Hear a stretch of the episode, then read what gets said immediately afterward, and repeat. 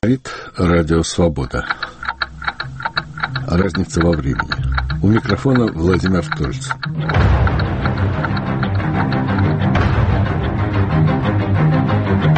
Очередная, одиннадцатая уже передача из цикла «Розенберги и другие. Интерьер с бомбой». Цикла, основанного на опубликованных в США документах о советском атомном и не только шпионаже сороковых начала 50-х годов прошлого века.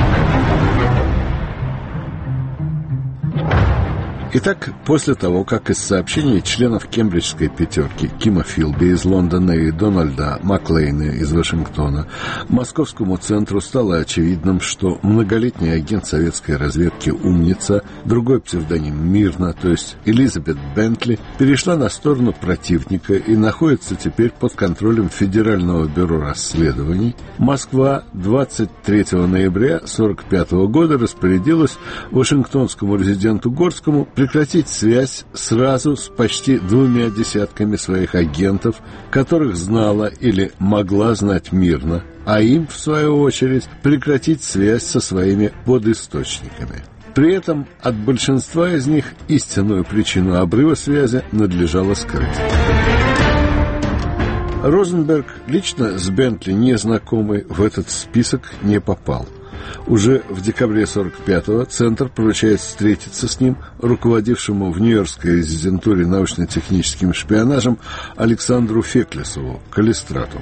Отчет Феклисова об этой встрече меня, человека, в общем, далекого от шпионского мира и его техники и примочек, впечатляет, во-первых, узнаваемым по многочисленным детективно-шпионским фильмам описанием процедуры проверки, предшествующей встрече с либералом, то есть с Юлиусом Розенбергом а точнее описанием и хронометражем проверочного маршрута Калистрата.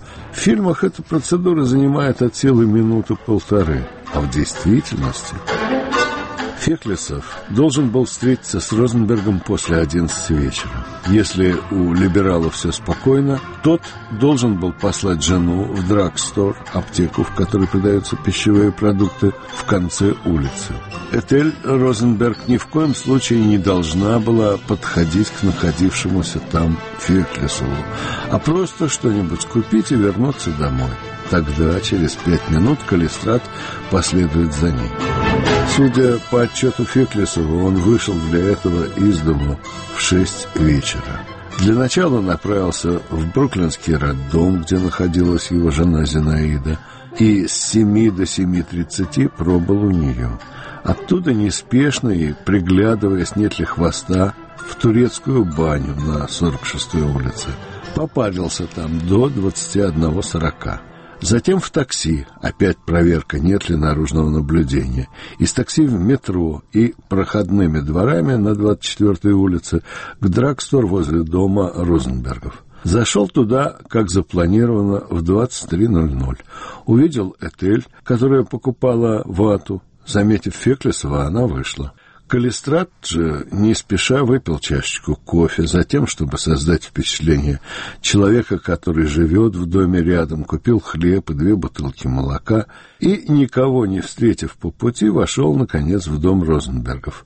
Итого пять часов предварительной конспиративной проверки. И далее по тексту отчета. Мы прошли в кухню и немедленно приступили к разговору. Я спросил стажера, не знал ли он кого-либо из друзей звука. Он ответил, что он знал только звука и эхо. На мой вопрос, не знал ли он кого-либо из женщин, он сперва ответил отрицательно, но затем добавил, что у него со звуком была договоренность. Всякий раз, когда ему нужно будет срочно повидать звука, либерал должен был позвонить ему из автомата по телефону и передать его секретарше, что он хочет его видеть. Этой секретарше он всегда называл только свое имя — Джулиус. Лично он ее никогда не встречал. Но он сказал, что передавал звуку установочные данные на себя, Якова, Метра и Нила. Эти данные были отпечатаны на машинке и поэтому, возможно, не попадали в руки Мирны. Вам необходимо по переписке 1941-42 годов отыскать эти данные и сравнить шрифт их машинки с машинкой, на которой работала Мирна. Стажер заверил, что звуку не было известно о работе с нами Сени, Перса, Хьюса, Линзы и Калибра. В конце беседы я сообщил либералу, что секретарь звука, ее фамилию не называл, предала нас и что в этой связи мы очень беспокоились о нем. Проинструктировал его, как следует вести себя в случае вызова его в хату. Договорились с либералом, что связь с ним прекращается на три с половиной месяца. Очередная встреча назначена на третье воскресенье в марте 1946 года в 8 часов вечера у театра «Колонии», 79-я улица и 2-я авеню. Привычное уже напоминание и разъяснение звук опер-псевдоним покойного Якова Голоса, многолетнего советского агента и любовника Элизабет Бентли. Эхо Бернар Шустер. Секретарь Компартии США по орг-вопросам. Псевдоним известен по расшифровкам Виноны. Сеня, Хьюз, Линза, Метр, Нил – агенты, завязанные на Розенберга. В частности, Хьюз – это Альфред Сарант – а метр Джоэль Бар, сбежавшие позднее в СССР. Мы, вероятно, еще расскажем о них. Перс, уже упоминавшийся в наших передачах Рассел Макнат, а Калибр — Дэвид Гринглас, брат Этель Розенберг. Хата — кодовое обозначение ФБР. Возвращаясь к ноябрю 45-го, к донесению Калистрата о встрече с либералом, надо отметить, что это была одна из последних их встреч, и они не знали, увидятся ли еще. Я читал мемуары Феклесова, в которых он пишет, что у них сложились необычные для куратора и агента дружеские и сентиментальные даже отношения. Конечно, шпион соврет и глазом не моргнет. И в этих воспоминаниях можно найти и вранье, легко выявляемое при помощи сопоставления с доступными теперь расшифровками проекта Винона и материалами тетради Васильева.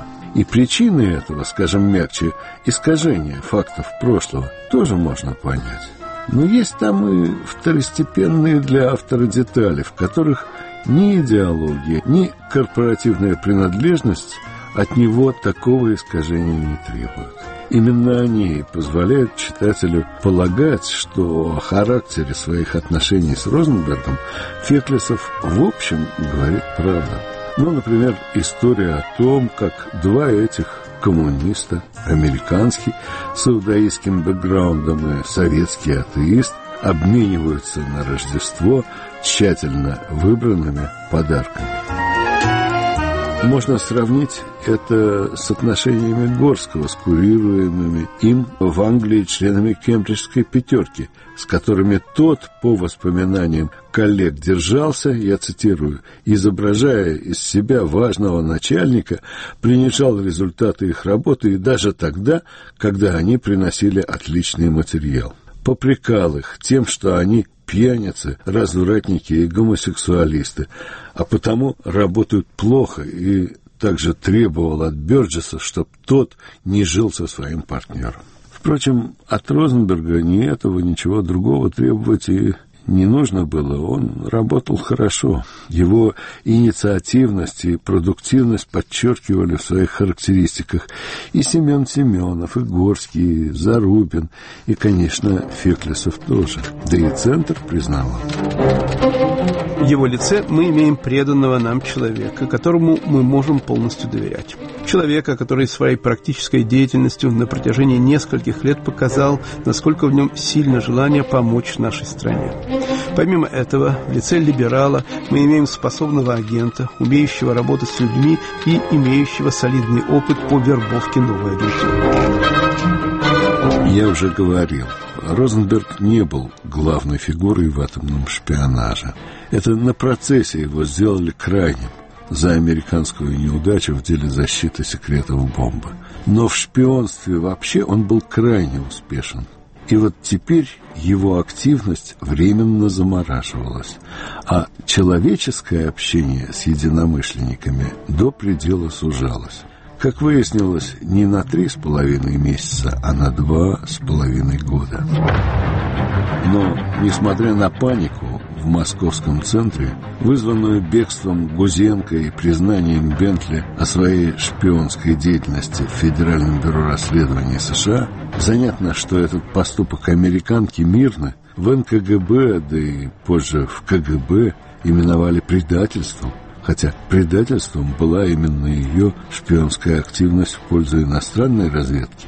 Несмотря на все это, полностью приостановить операции по атомному шпионажу было совершенно недопустимым для Москвы. Этого в тот период не позволяла работа над советской атомной бомбой, основанная во многом на шпионской информации, получаемой из США о Манхэттенском проекте. 24 июля 1945 года когда Труман в Потсдаме сообщил Сталину, что у США теперь есть оружие необыкновенной разрушительной силы, тот немедля распорядился Молотову обсудить с Курчатовым необходимость возможности ускорения работ по советскому атомному проекту. А через две недели после взрыва американской бомбы в Хиросиме Постановлением Госкомитета обороны за подписью Сталина был создан специальный комитет для руководства всеми работами по использованию атомной энергии во главе с Берия. Еще в начале 40-х в качестве наркома внутренних дел, занимавшегося сбором информации о работе по использованию атомной энергии в военных целях за рубежом. Во многом именно его, направленное еще в октябре 42-го Сталину предложение об организации аналогичных работ в СССР и секретном ознакомлении с материалами разведки видных советских физиков легли в основу организационной перестройки в 44-м работы советской научно-технической разведки.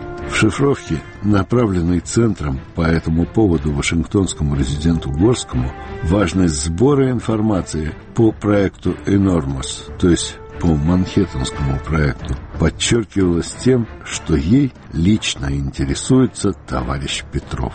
Бывший сотрудник первого главного управления КГБ СССР Александр Васильев и его американские коллеги изучившие материалы Виноны, предполагают, что Петров – это псевдоним Берия. Хотя, отмечу от себя, в материалах Виноны мы находим другой предположительный псевдоним Лаврентия Павловича – Павел.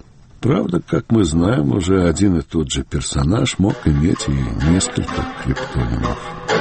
Новый руководимый Берия спецкомитет, созданный 20 августа 1945 года, был наделен чрезвычайными полномочиями по привлечению любых ресурсов, имевшихся в распоряжении правительства СССР к работам по атомному проекту, и, как в хлебе насущном, нуждался в получении новой развединформации по атомной тематике.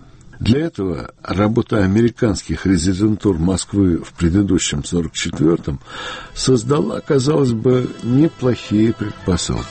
Был завербован и работал в Лос-Аламосе Тед Холл, млад. Оттуда же поступала информация от завербованного при помощи Розенбергов калибра Дэвида Грингласа. По поручению Центра Розенберг успешно завербовал Рассела Макната, инженера, работавшего на газодиффузионном заводе в Окридже, штат Теннесси. Там же в Окридже в качестве химико-технолога работал нелегал ГРУ Дельмар Жорж Коваль, сумевший в конце 45-го, начале 46-го сообщить в Центр секрет нейтронного запала бомбы – позже реализованный в советском изделии, взорванном 29 августа 1949 года на Семипалатинском полигоне. Ну и, наконец, одна из центральных фигур советского атомного шпионажа. Давний агент глав разведупра рабоче-крестьянской Красной Армии, многократно упомянутый уже Клаус Фукс. Шифровка советского резидента в Лондоне Константина Кукина, опер-псевдоним Игорь, Центру, 3 ноября 1943 года. Игорь сообщает, что при проверке немецких и австрийских связей Эрика ими установлен Клаус Фукс, немецкий мигрант, нелегальный член Компартии Германии. Его имя имеется в указанном нами списке лиц, работающих по проблеме Нормас.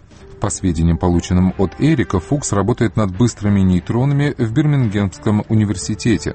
В процессе изучения Фукса было установлено, что его знает Каро, но последний в беседе с нами категорически отказался говорить о Фуксе при этом вел себя так странно, что невольно напрашивается вывод, что Каро известно о работе Фукса на нас. Игорь просит провести срочную проверку F у соседей и сообщить результаты.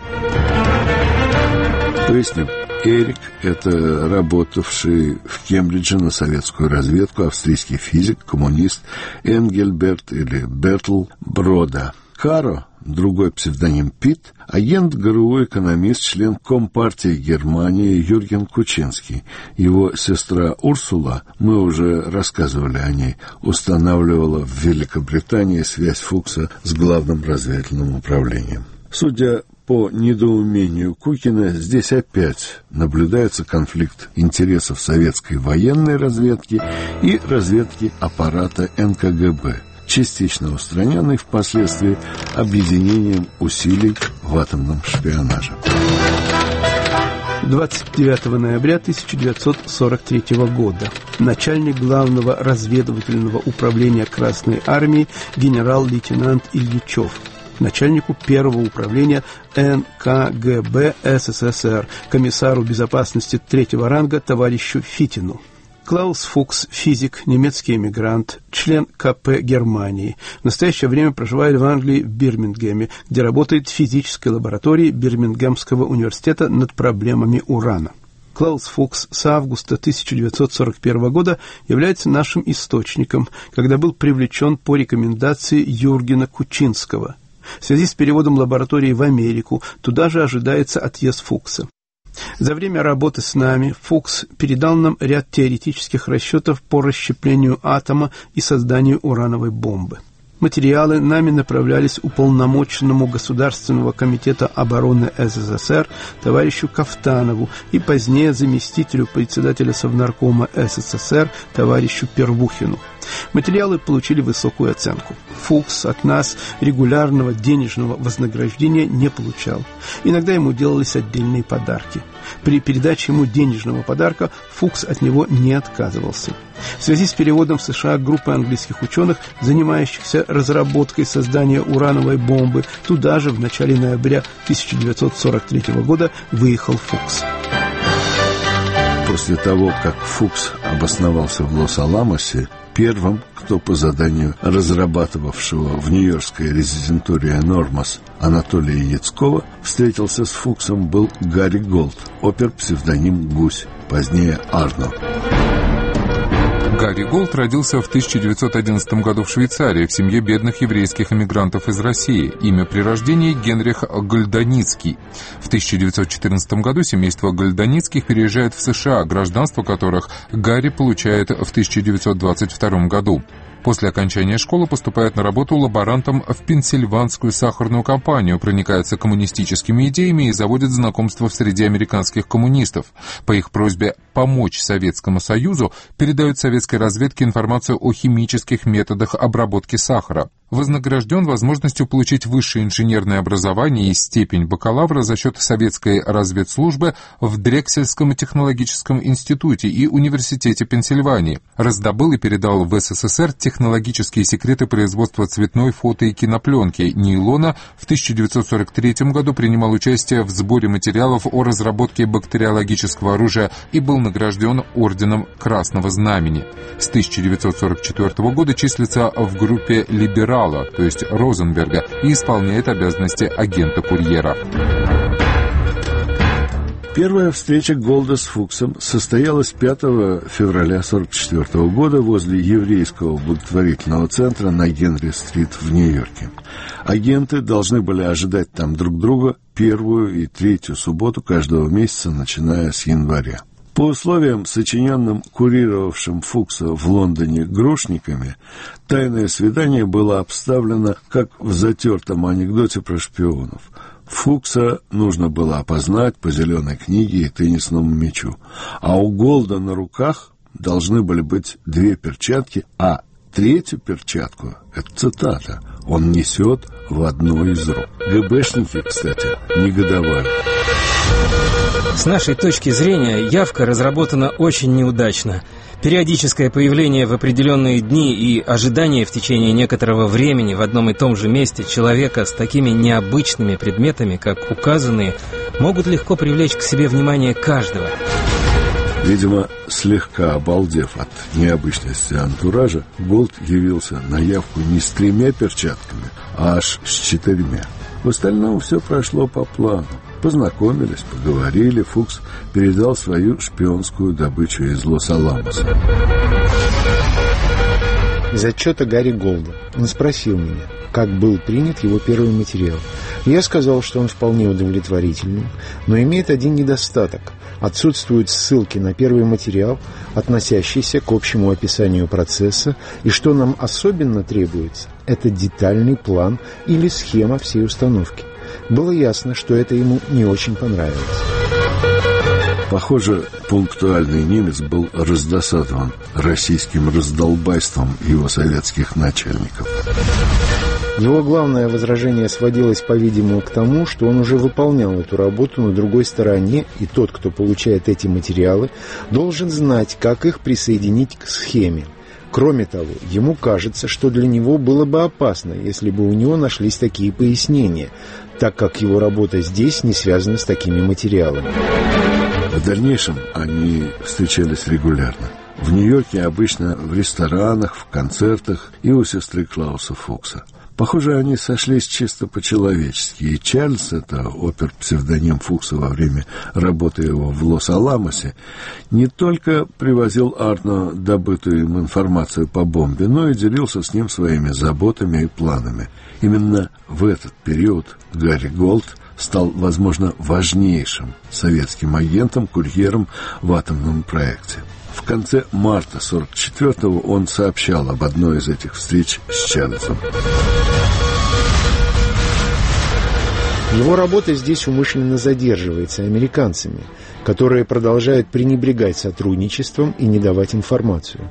В результате, по словам Клауса, он, возможно, окончит свои работы в июле, и его начальство не позволит ему остаться здесь только для того, чтобы подвергаться одурачиванию. Перед ним две возможности на будущее. Либо он уедет в лагерь X в Нью-Мексико, либо его пошлют домой. Весной 45-го Анатолий Яцков придумал, как организовать встречу Арна с Чарльзом, чтобы Фукс мог не ехать для этого в Нью-Йорк. Когда Арно мне сказал, что у него болело горло на прошлой неделе, когда он не мог прийти на встречу, и что горло у него постоянно пошаливает, мне пришла в голову мысль, что хорошо бы использовать сухой климат штата Нью-Мексико для того, чтобы подлечить его ухо-горло-носовое хозяйство. Идея о том, чтобы провести свой отпуск неподалеку от Чарльза, ему понравилась, и он даже добавил, что мог бы взять с собой свою мать, которая также нуждается в лечении и отдыхе. Москва инициативу Яцкова одобрила. Но, развивая ее, он допустил немыслимое нарушение правил конспирации. Поручил Голду заодно встретиться в Серноводске, то есть в курортном Альбукерке, с находящимися в заповеднике Лос-Аламосе Калибром и Осой, то есть с супругами Грингласами. Тогда на это никто не обратил внимания. 13 июня Нью-Йоркская резидентура доложила в Центр о возвращении Арна из поездки. 11 июня он вручил материал, полученный им от Чарльза и Калибра. Следующая встреча с Чарльзом обусловлена на третью неделю сентября.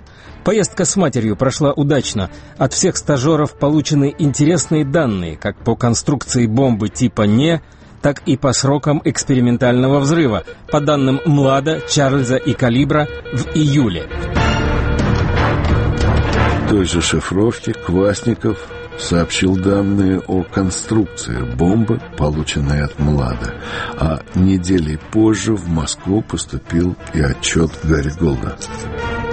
Я вернулся немедленно в ВЭС и разыскал Е. Я установил свою личность, и они приняли меня очень хорошо. Д попросил меня зайти снова к нему во вторую половину дня, так как у него был очень важный материал для меня. Я оставил им порядочную сумму, которую они оба были очень довольны получить.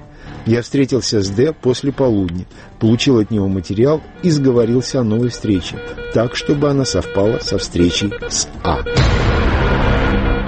Вот оно, роковое нарушение конспиративных норм. В соответствии с ними нельзя было допускать, чтобы автономно оперирующие агенты встречались и знакомились друг с другом. А в этом тексте Чарльз, то есть Клаус Фукс, С. Серноводск, Альбукерки, Е. Оса, Рут Гринглас Д. ее муж Дэвид. Калибр. Тогда и в Лос-Аламосе, и в резидентурах советской разведки в Нью-Йорке, и Вашингтоне, и в Москве немногим посвященным в атомные секреты казалось, что все идет полным ходом и по плану. До испытания американского атомного устройства оставалось около трех недель. До намеченной в Санта-Фе встречи Фукса с Голдом, на которую Чарльз должен был доставить результаты испытаний, четыре месяца. Работа в Москве над добытыми в Штатах материалами шла вовсю. И никто еще там не знал ни о грядущей Хиросиме, ни о том, что вскоре сбежит Гузенко, а Бентли придет в ФБР. Розенберги и другие – Интерьер с бомбой. Продолжение следует.